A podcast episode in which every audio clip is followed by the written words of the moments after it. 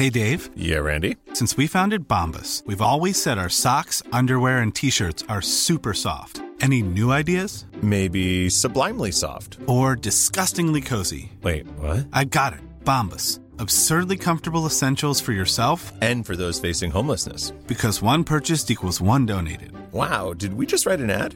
Yes. Bombas. Big comfort for everyone. Go to bombas.com slash ACAST and use code ACAST for 20% off your first purchase. This Mother's Day, celebrate the extraordinary women in your life with a heartfelt gift from Blue Nile. Whether it's for your mom, a mother figure, or yourself as a mom, find that perfect piece to express your love and appreciation. Explore Blue Nile's exquisite pearls and mesmerizing gemstones that she's sure to love. Enjoy fast shipping options like guaranteed free shipping and returns. Make this Mother's Day unforgettable with a piece from Blue Nile. Right now, get up to 50% off at BlueNile.com. That's BlueNile.com.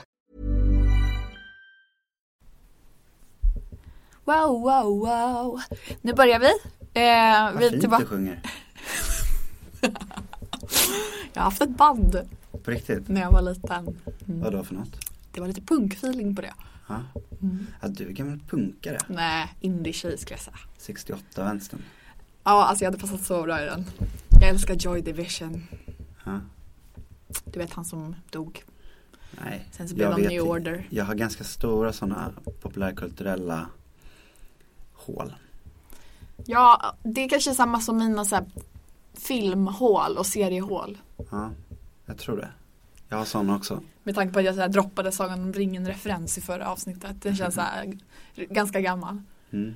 Ehm, idag ska vi prata om möteskultur. Mm. Möten kan ju vara rätt vidriga, eller hur? Ja, i, inte sällan. Och många. Ja. Exakt, möteskulturen börjar ju redan i så här, huruvida man anser att man bör ha ett möte eller inte. Verkligen. Så det ska bli sjukt kul och vi ska ge er våra bästa tips för hur man har ett möte och vilka möten man inte ska ha. Så eh, lyssna på det.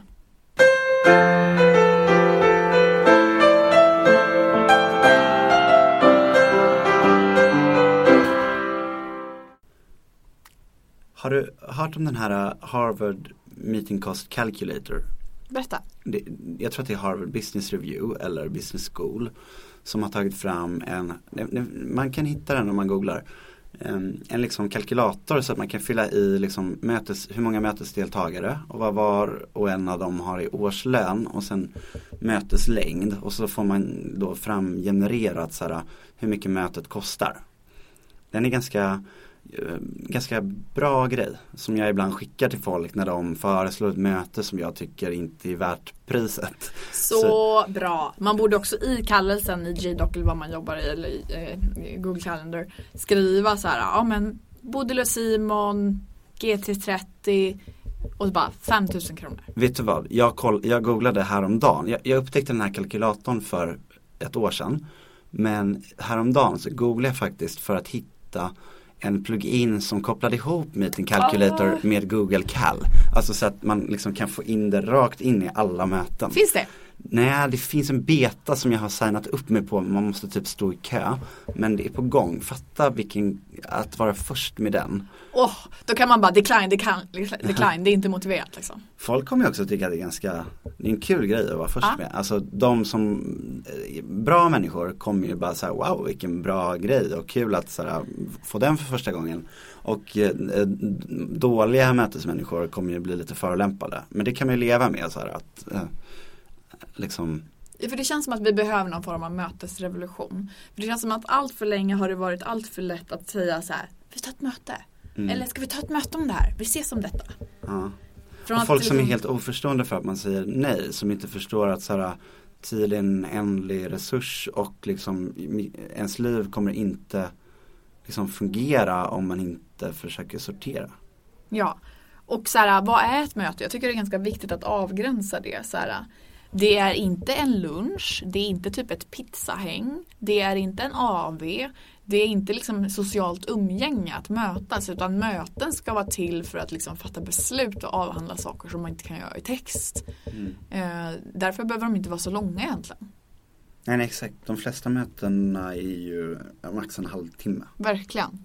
Eh, är de längre än det ska de inte finnas det finns undantag. Men det är lite väl radikalt tror jag. Men, eh, men eh, det där är också någonting som kännetecknar människor som man liksom gillar mötesmässigt. Att även om man har satt av en timme så kan man vara klar efter 20 minuter. Det finns liksom inget, är, eh, att man inte liksom anpassar, du fyller inte ut tiden bara för att. Utan det är till och med liksom alla är nöjda och glada om mötet tar en tredjedel så lång tid som man har satt av. Liksom. Och det är tyvärr väldigt sällsynt. Ja. Det är väldigt snarare ofta som jag sitter, tittar på klockan, ser att det är två minuter kvar och vi har liksom hunnit så 75% av agendan. Mm. Det är vidrigt.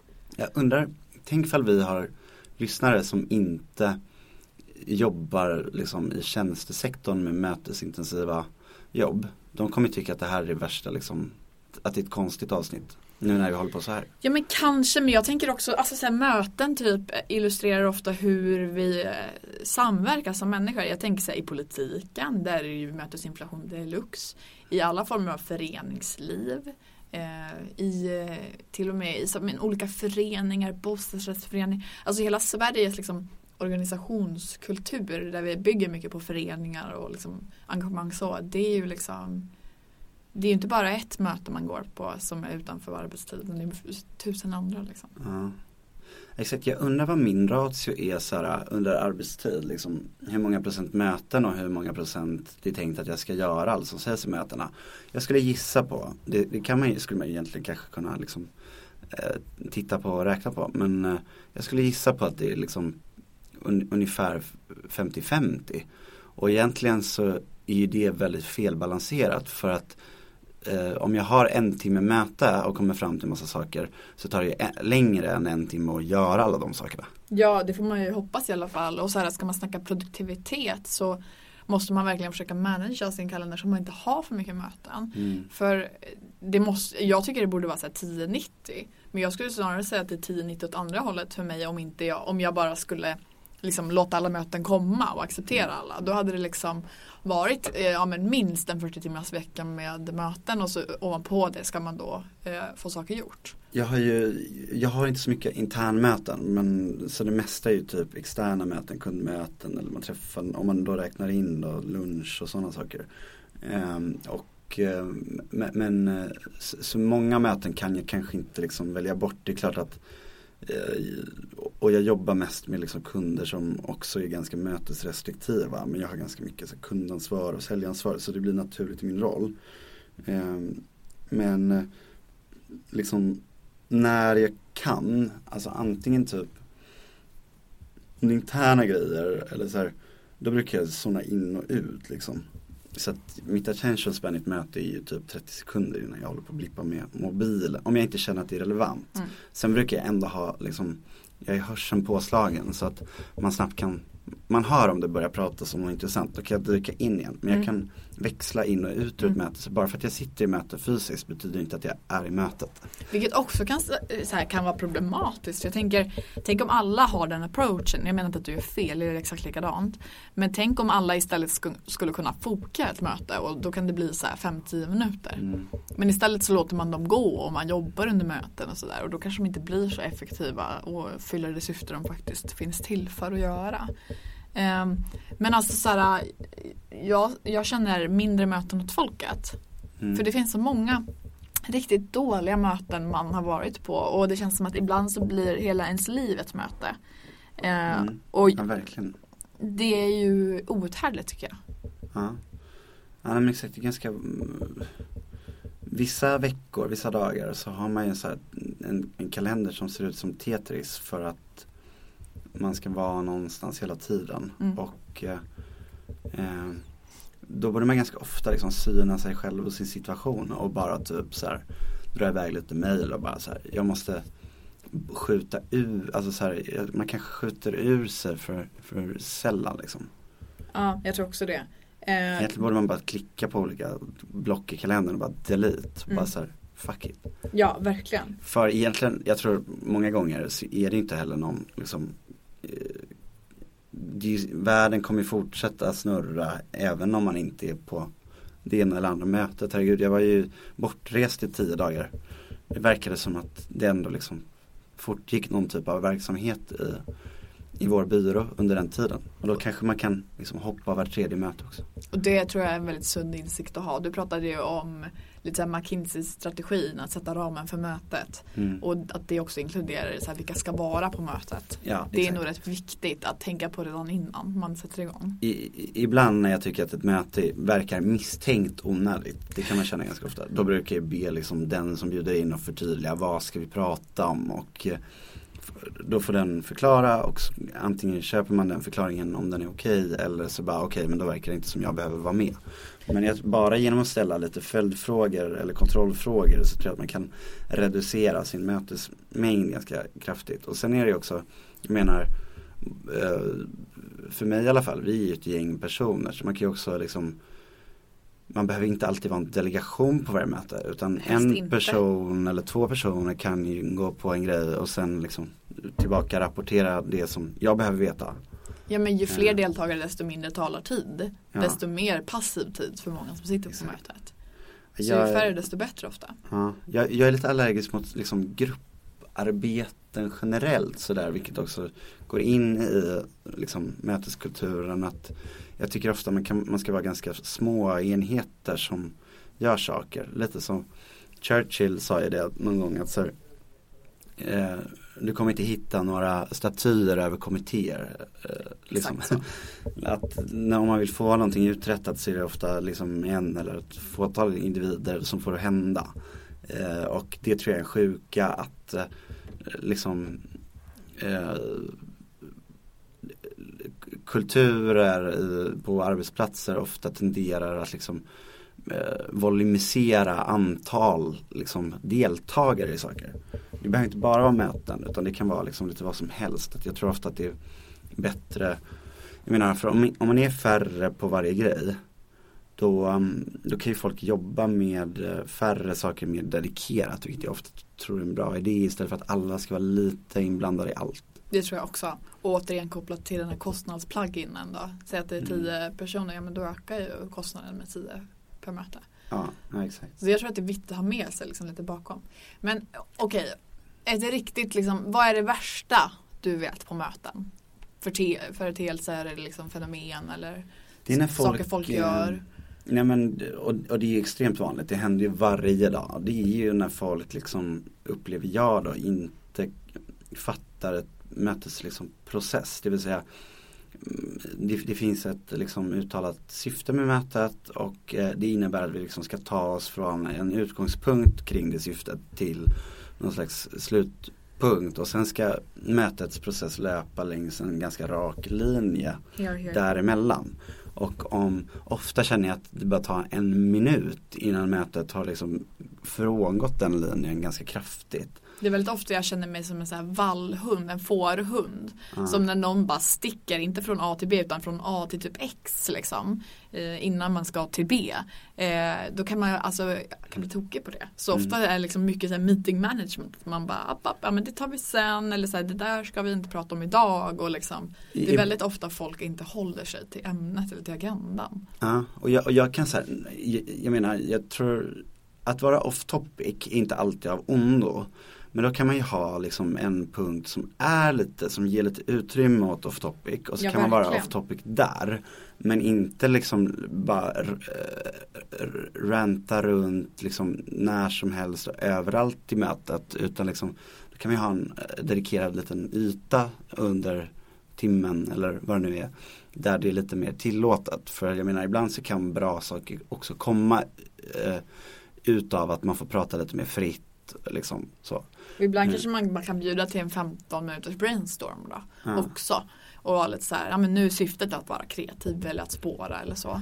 Det är ju en annan grej jag hatar, alltså äh, brainstorming, idén om brainstorming, att man ska sitta ett gäng i ett rum och liksom komma på någonting. Jag tror att komma på en idé är, i, för mig i alla fall, det kanske inte gäller för alla, men för mig ser det definitivt så att idéarbete är liksom Eh, i början ett individuellt arbete, det är inget grupparbete. Att man liksom måste sitta i ensamhet och eh, liksom komma fram till en idékärna om någonting och sen också kavla ut det lite grann själv. Sen kan man bjuda in andra som kan liksom vidareutveckla eller komma med second opinion och kritiska synpunkter.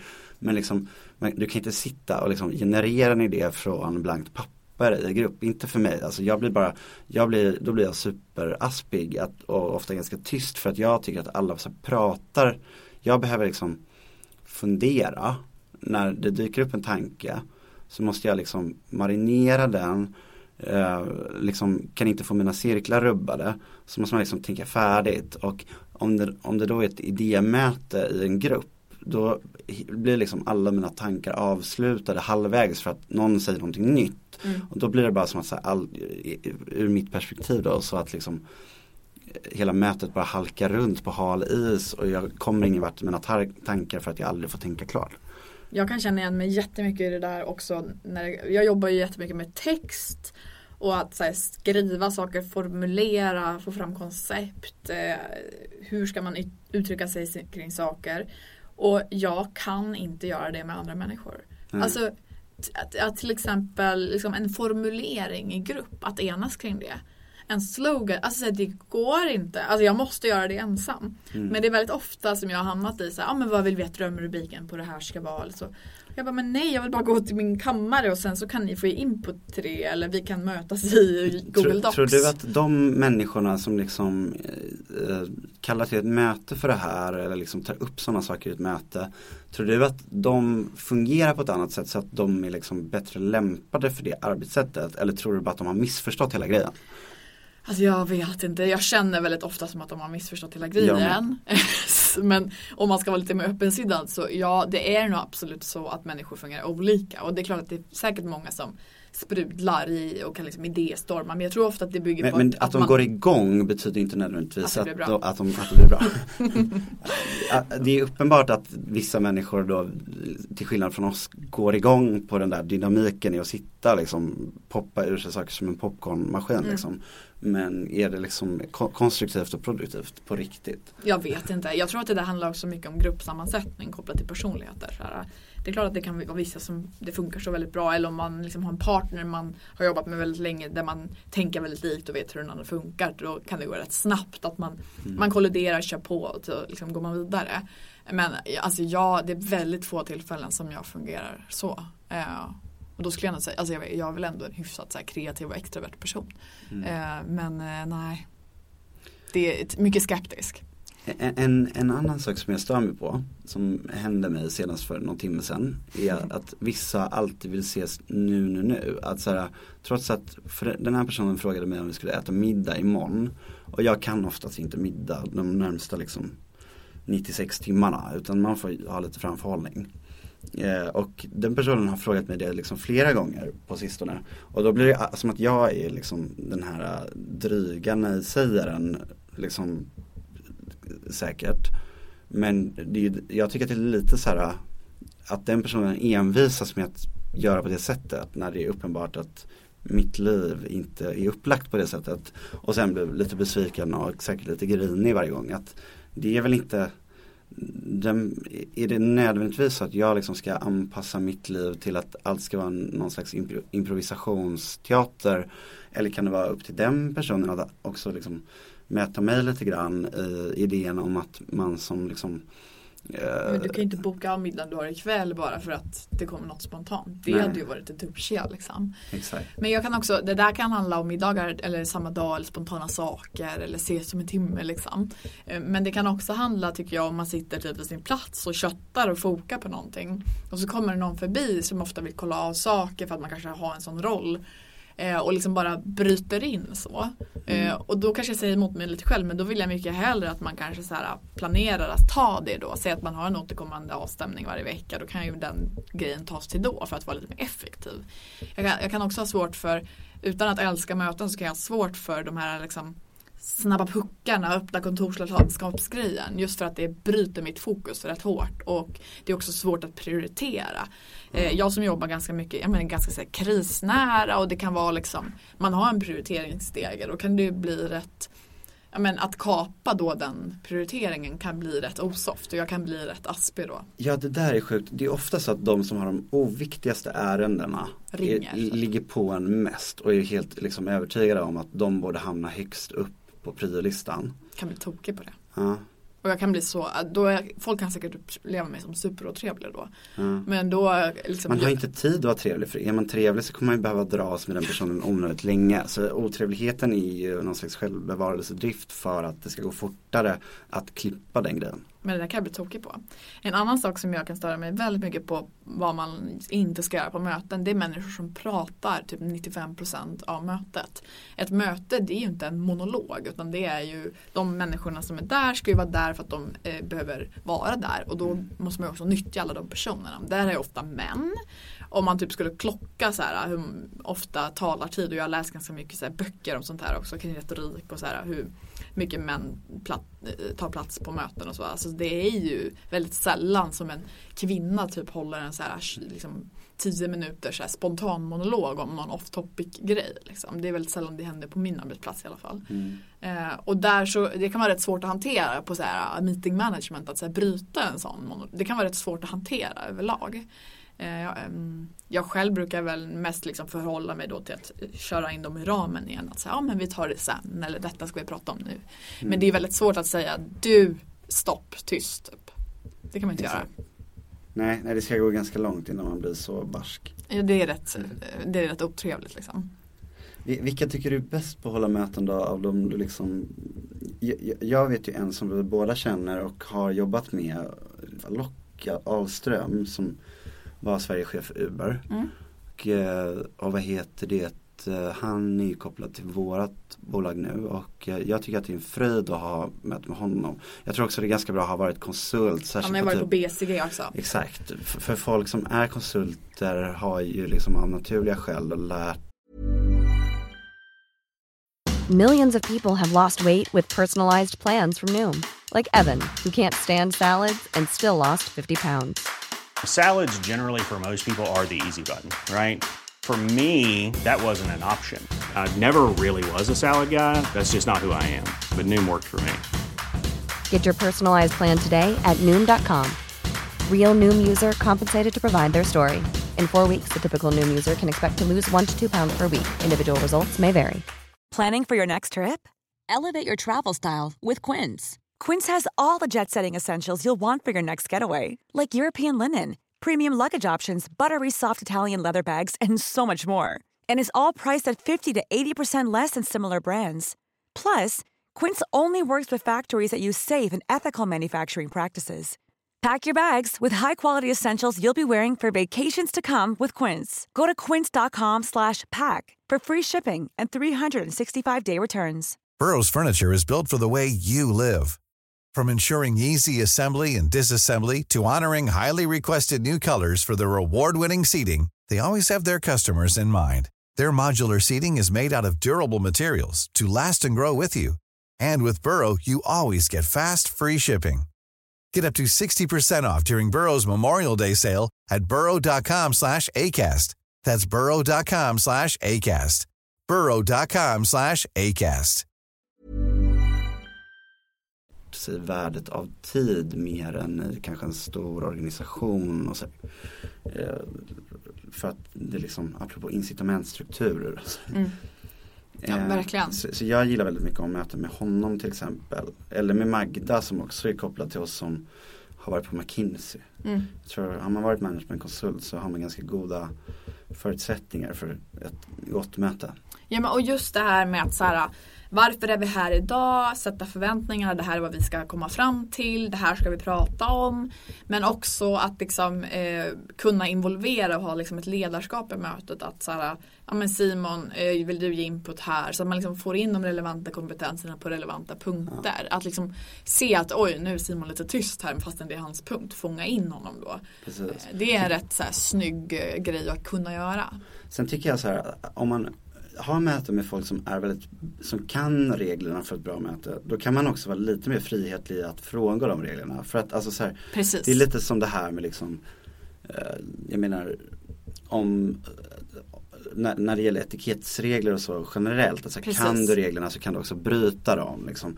Eh, om, du är Joel och kan Stureplan så kan du ha mjukisbyxor och komma in. Eller liksom så här, fast om du är från Örebro och har mjukisar på dig så kan du inte. Alltså, här, då, poäng. för då kan man bryta reglerna. För, för jag hatar också när mötena blir för liksom strikta och stiffa sådär. Det behöver inte liksom, man behöver inte vara en nazist liksom regelmässigt.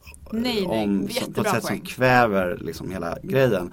Utan om man har möten med några som är på samma frekvenser där så kan man ju också vara lite mer, bara så här, lite ja, mer soft så. Verkligen. Och för ändå, då, ja. ja. för säg då att det skulle vara 10 minuter kvar. Ja men då kan man ju bara pang och så rullar maskineriet på. Och så, för att människor kan Ja. det då så klarar man sig ändå liksom, inom tid och gör det man ska få gjort.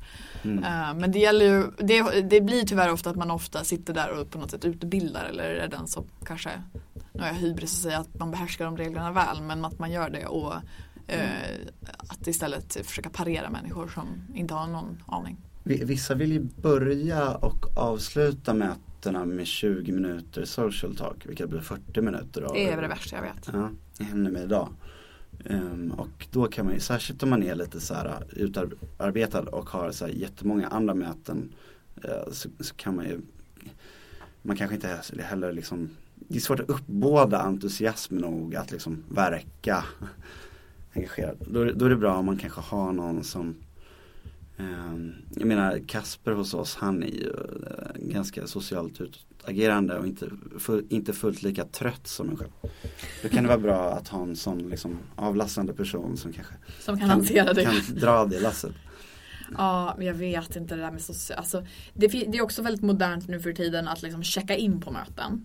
Att man tar en runda och bara, nej men idag är jag lite ledsen för detta hände och jag har förväntningarna på det här mötet att vi ska göra det här. Och så liksom går man runt så här cirkeln.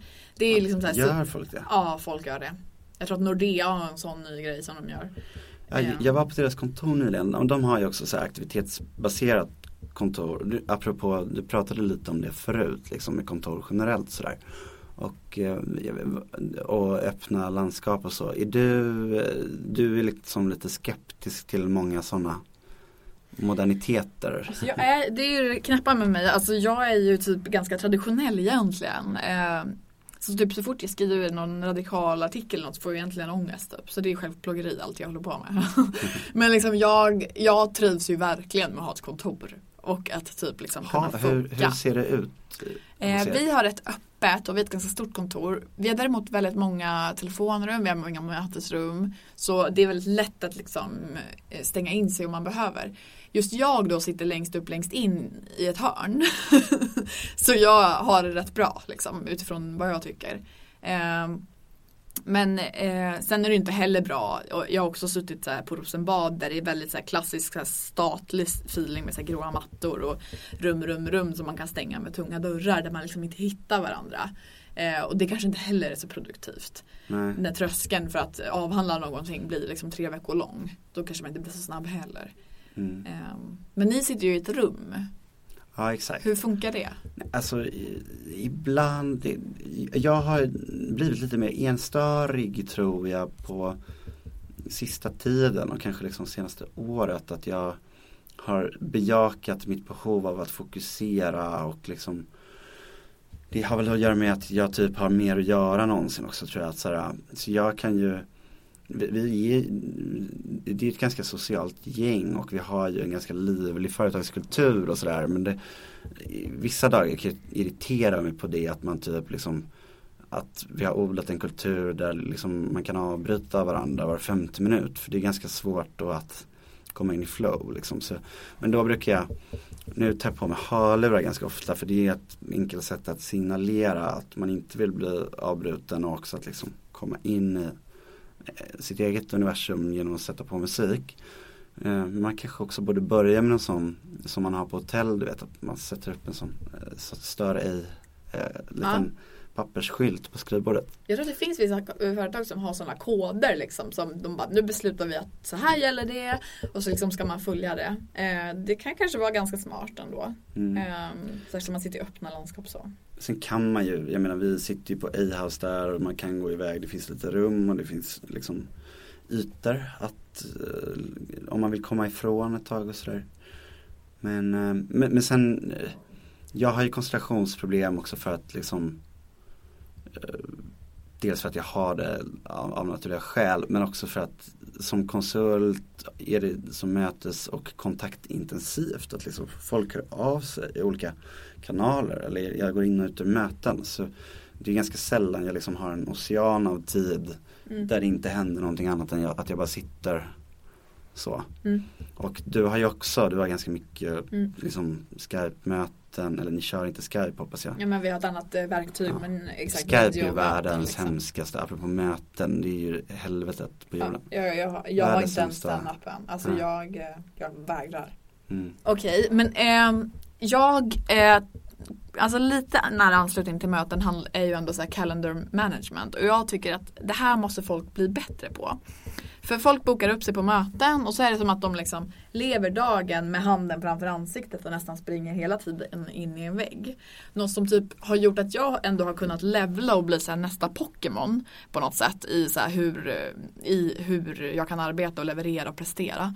Det är att jag har lyckats lyfta huvudet ovanför vattenytan mycket mer. Och kan liksom titta på så här veckan som kommer på dagen som är. Och se till att man alltid är förberedd. Det är sjukt viktigt att så här, gör detta nu, alltså så här, alla som lyssnar. Alltså varje söndag, kolla vad ska du göra i veckan. Och så här, vad krävs det då? Ja, men jag ska podda med Simon på onsdag. Tänk lite innan, liksom. då blir det bättre. Folk som liksom lever i nuet och tror att man så här, jobbar genom att finnas och flyta omkring. Det är så sjukt irriterande.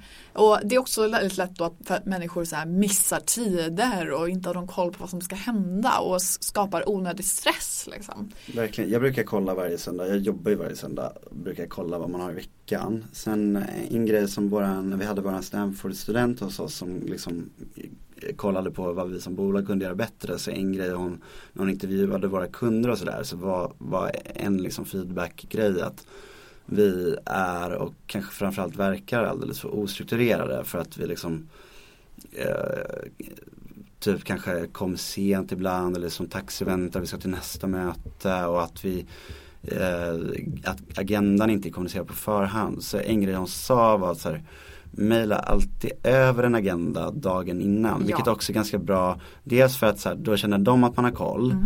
Plus att de får koll och så kan de börja liksom tänka. Eh, men sen också för egen del för att man då med lite framförhållning har formulerat några tankar för sig själv som man sen kan spinna vidare på fram till mötet. Alltså det blir lite lättare för hela processen.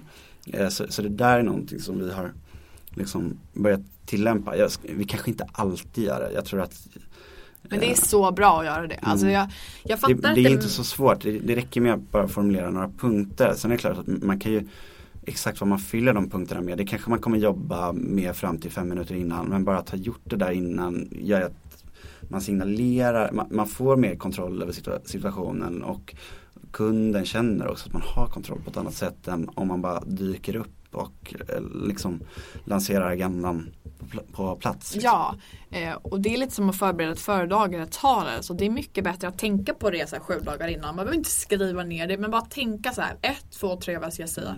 Tänka på det nästa dag, nästa dag. Och då har man tänkt på det i sju dagar. Så då sitter det liksom i en, man är förberedd, man har koll. Man ska ganska eh, tidigt liksom, oavsett om det är ett föredrag eller ett möte eller, eller en kommunikationsstrategi, om man får ner ganska omgående och med god framförhållning någon slags övergripande disposition Ja, så blir det mycket lättare senare i processen. Alltså, och det här är verkligen så att suga åt det efter. Det här är gyllene tips. För det kan kännas så mentalt, särskilt om man är så här, en fri själ kan det kännas mentalt jobbigt med kalendrar, med tider. Att boka in saker, skriva platser, boka in, planera för det oplanerade. Men det sparar en så mycket stress och det tar typ bara 30 dagar att sätta en vana. Så när man väl har börjat, så här, nu är det här för mig flyter så sjukt bra. Och så här, dagen innan, kolla nästa dag. Se till liksom under dagen att man har stämt av. Har man preppat allt. Eh, och det är liksom, då sätter man en infrastruktur för sig själv att faktiskt kunna vara mycket mer produktiv och göra liksom saker på ett bra sätt. Det här blir verkligen ett business-avsnitt. Ja, men Eh, alltså- jag, undrar om det liksom kommer, kommer folk på LinkedIn gilla det här? Jag tror i och för sig att de som gud, är aktiva inte. på, de som är aktiva på LinkedIn, det är folk som älskar förutsättningslösa möten och liksom eh, så. Ja, men ska vi, jag, jag har Bodils liksom mötestips här. De, Det skulle kanske passa på LinkedIn. Jag kanske ska posta. Ja, de det på skulle- LinkedIn. Ja det borde du göra. Formatet Sen tror jag känns- att de här LinkedIn-människorna kanske liksom jag, jag tror inte att de håller med om exakt liksom dina idéer om vad möteskultur. För de när sig på att fakturera meningslösa möten. Ja, ja exakt. Jag tror att de, vi är varandras motpoler till stor del. Och vi finns för att bekämpa dem.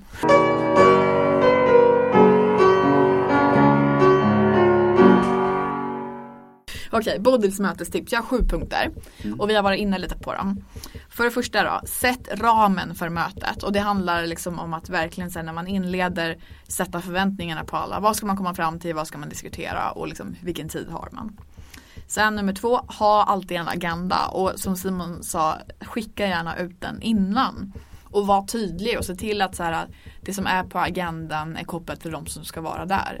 Eh, står det någonting på, på agendan som det inte är någon där, plocka in den och tvärtom om det inte står någonting som du berörs av, var inte med. Sen så tre, se till att människor förberett sig till mötet. Det här är så viktigt. Det är väldigt ofta jag har ett möte en vecka och då bestämmer man sig att ha ett uppföljningsmöte nästa vecka och så har det inte hänt någonting däremellan. Ta liksom så action points, se till att man faktiskt rör sig från A till B emellan och se till att man sätter förväntningar på vad man ska ha gjort till nästa möte. Det där är så vanligt. Herregud. Äh, alltså jag blir tokig. Alltså det är som att man bara, men Då har får man ställa in det mötet. Ja. Alltså hellre än att ha, alltså så här, då får man väl sätt, lägga den timmen på att göra saker och sen kan man ta ett möte. Så brukar jag faktiskt göra. Det är ju superotrevligt uppfattas det ofta. Men så, här, så är det faktiskt. Alltså, aha, oj, har vi inte kommit längre? Ja men då föreslår jag att vi ställer in och så skjuter vi upp detta. Okej, nummer fyra. Ta action points efter mötet. Superviktigt. Maila ut dem. Sätt ägare på dem. Sätt deadlines och se till att de liksom levereras. Eh, sen, eh, ja men kopplat till det då, nummer eh, fem. Följ upp dem på nästa möte. Se till att det är gjort. Och acceptera inte att den här action-pointen som liksom står på den här personen som aldrig gör någonting kommer tillbaka möte efter möte efter möte. Och man bara, är det här någon så här institution här på vår action points lista? Nej, den ska slaktas, den ska göras. Eh, sjätte, gör aldrig möten som är så här ah, återkommande avstämningsmöten, aldrig mer än 30 minuter. Är det så att man ska ha en planeringsdag? Ska man ha någonting längre, någonting mer liksom så här stort man ska gå igenom? Absolut, det kan det vara längre. Men generellt, det du inte kan få gjort på 30 minuter kommer du liksom, du behöver inte en timme till det. Och till sist, se till att fler på mötet får prata och att alla som är där ska prata. Det här är liksom både så här en genusgrej men också en check för att se att de som är där ska också fylla en mening där, annars kan man inte vara där. Huh. Mm. Det var min lista. Vilka bra punkter.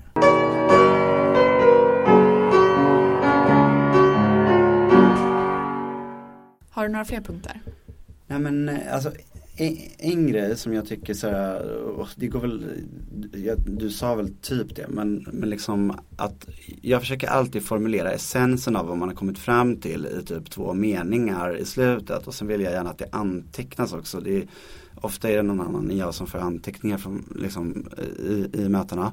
Men då vill man, för jag tror att det är ganska vanligt att man kom, kommer från ett möte med då två A4 anteckningar. Och sen vill man liksom att det finns ett särskilt avsnitt som formulerar kärnfullt det, det viktigaste som man landar i i slutändan. Så att det inte blir en liksom stor eh, liksom, textmassa där det är väldigt svårt att urskönja det absolut liksom mest centrala som mötet kom fram till att man liksom skulle ta vidare. Så bra. Eh, och för, för det har jag upplevt att så här, just det där mellan två möten när det inte händer så mycket och så sitter man liksom, det har gått sex dagar sedan förra mötet och eh, om några timmar är liksom nästa och så har man inte gjort så mycket. Så går man tillbaka till anteckningarna och bara så här, typ fattar inte så här, man kommer ihåg så här, vi kom ju fram till här, två jävligt viktiga grejer och det var det vi skulle göra, det var det viktiga liksom. Men så går man tillbaka och liksom kikar på anteckningarna, man har inte tänkt på det här liksom, nästa möte på de sex dagar som har gått och så går det liksom inte att urskilja så här, vad fan var det det här som man typ har glömt bort, vad var det vi sa liksom att vi Det är skulle en bra poäng. Och också så här, ju större textmassa desto mer fritt för tolkning också. Ja. I alla som är där, desto mer olika kan det vara man landar i. Exakt. Och sen så här mail, eh, eh, vad ska man säga, mailpolitik och, och mailretorik är typ ett separat ämne. Ja. Generellt skriv liksom aldrig de här A4 långa mejlen. Nej. Okej, huh. är det dags för veckans polett? Ja, eh, jag hoppas att du har någon. Jag har en polett. Eh, och det är lite av en så feministisk rage. Eh, det är nämligen så att jag eh, flyger ganska mycket, eh, precis som Sara Skyttedal vill att vi ska göra, eh, i jobbet. Eftersom att jag jobbar med Skandinavien. Så jag eh, har åkt på oändligt många sådana här, ni vet klassiska eh, morgonflyg till Oslo, kvällsflyg hem från Köpenhamn och liksom man ställer sig där och ska liksom eh, fram och tillbaka med sin laptop som man drar ur fodralet och så biper man i kontrollen och så ska man tillbaka igen. Och det jag stör mig på så sjukt mycket på dessa flyg eh, är de här männen. Poletten är typ, det finns inga kvinnor på de här flygen. Alltså eh, i den här kön när man flyger mycket då så att man har liksom något form av bättre kort Eh, så det är bara silverrävar eller liksom konsultsnubbar i så jeans och kavaj som liksom står uppradade där. Och det är väl fine, ja, så här, det kanske är så. Det är väl tråkigt och det är så här, en feministisk fråga i sig att kanske jobba vidare på. Men det dryga är att de alltid duschar före mig. För de tror att jag är typ någon så här sneaker som ska typ hälsa på min faster i Köpenhamn. Typ. Så, så här, jag bara, här sitter jag med mina 150 000 SAS Eurobonus-poäng och eh, du är dig framför mig. Jag har också fast track. Så här, sluta. Eh, så jag eh, tycker att hela den här processen från liksom fast track till priority boarding till typ spreading i form av att ta upp typ två platser istället för en på de här flygen det är upprörande. Mm. Så business travelers är liksom douches. Ja men det, jag... Det kanske inte var en ny polett för dig.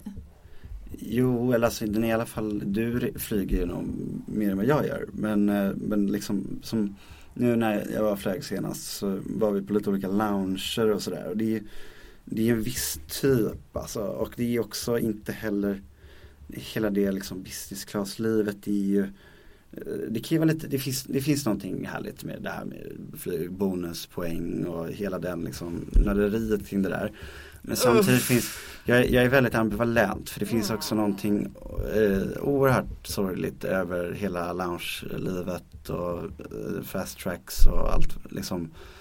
Eh, det, på ett personligt plan kan jag tycka att så här, och, och det är väl det de känner också, alla de här som man tycker är så sorgliga och stör sig lite på.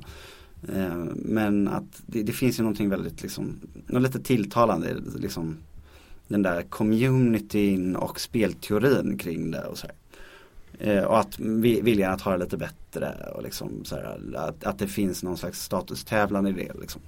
Eh, det där har väl alla i sig och kan finna liksom vara tilltalande på något sätt. Men, alltså jag tycker det är skittöntigt. Ja, jo, men, jag men du nämnde typ samtidigt att du hade 150 000 eurobonus. Ja, Absolut. Eh, men det är ju, jag är verkligen inte en sån som bokar typ såhär Radisson Blue hotell som jag för övrigt tycker är rätt dåliga. Eh, bara för att jag vill ha så fler SAS bonuspoäng. Men jag känner däremot så upp till kamp alla kvinnor, flyg mer med SAS typ. Bara för att knuffa ut de här männen i fast track banan. Jag blir tokig alltså. jag förstår. Blir så lack.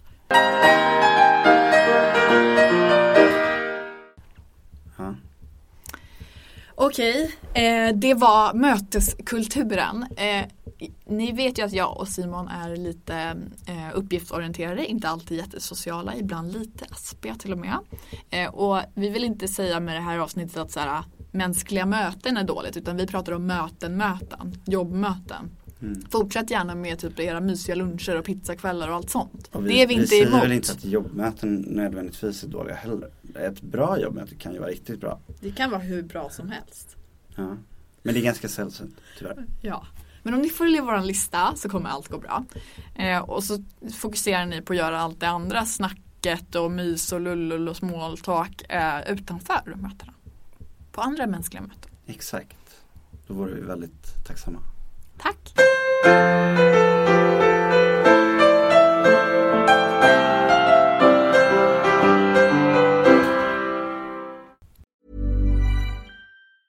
Normally, being a little extra might be a bit much, but not when it comes to healthcare. That's why United Healthcare's Health Protector Guard fixed indemnity insurance plans, underwritten by Golden Rule Insurance Company, supplement your primary plan so you manage out of pocket costs. Learn more at uh1.com.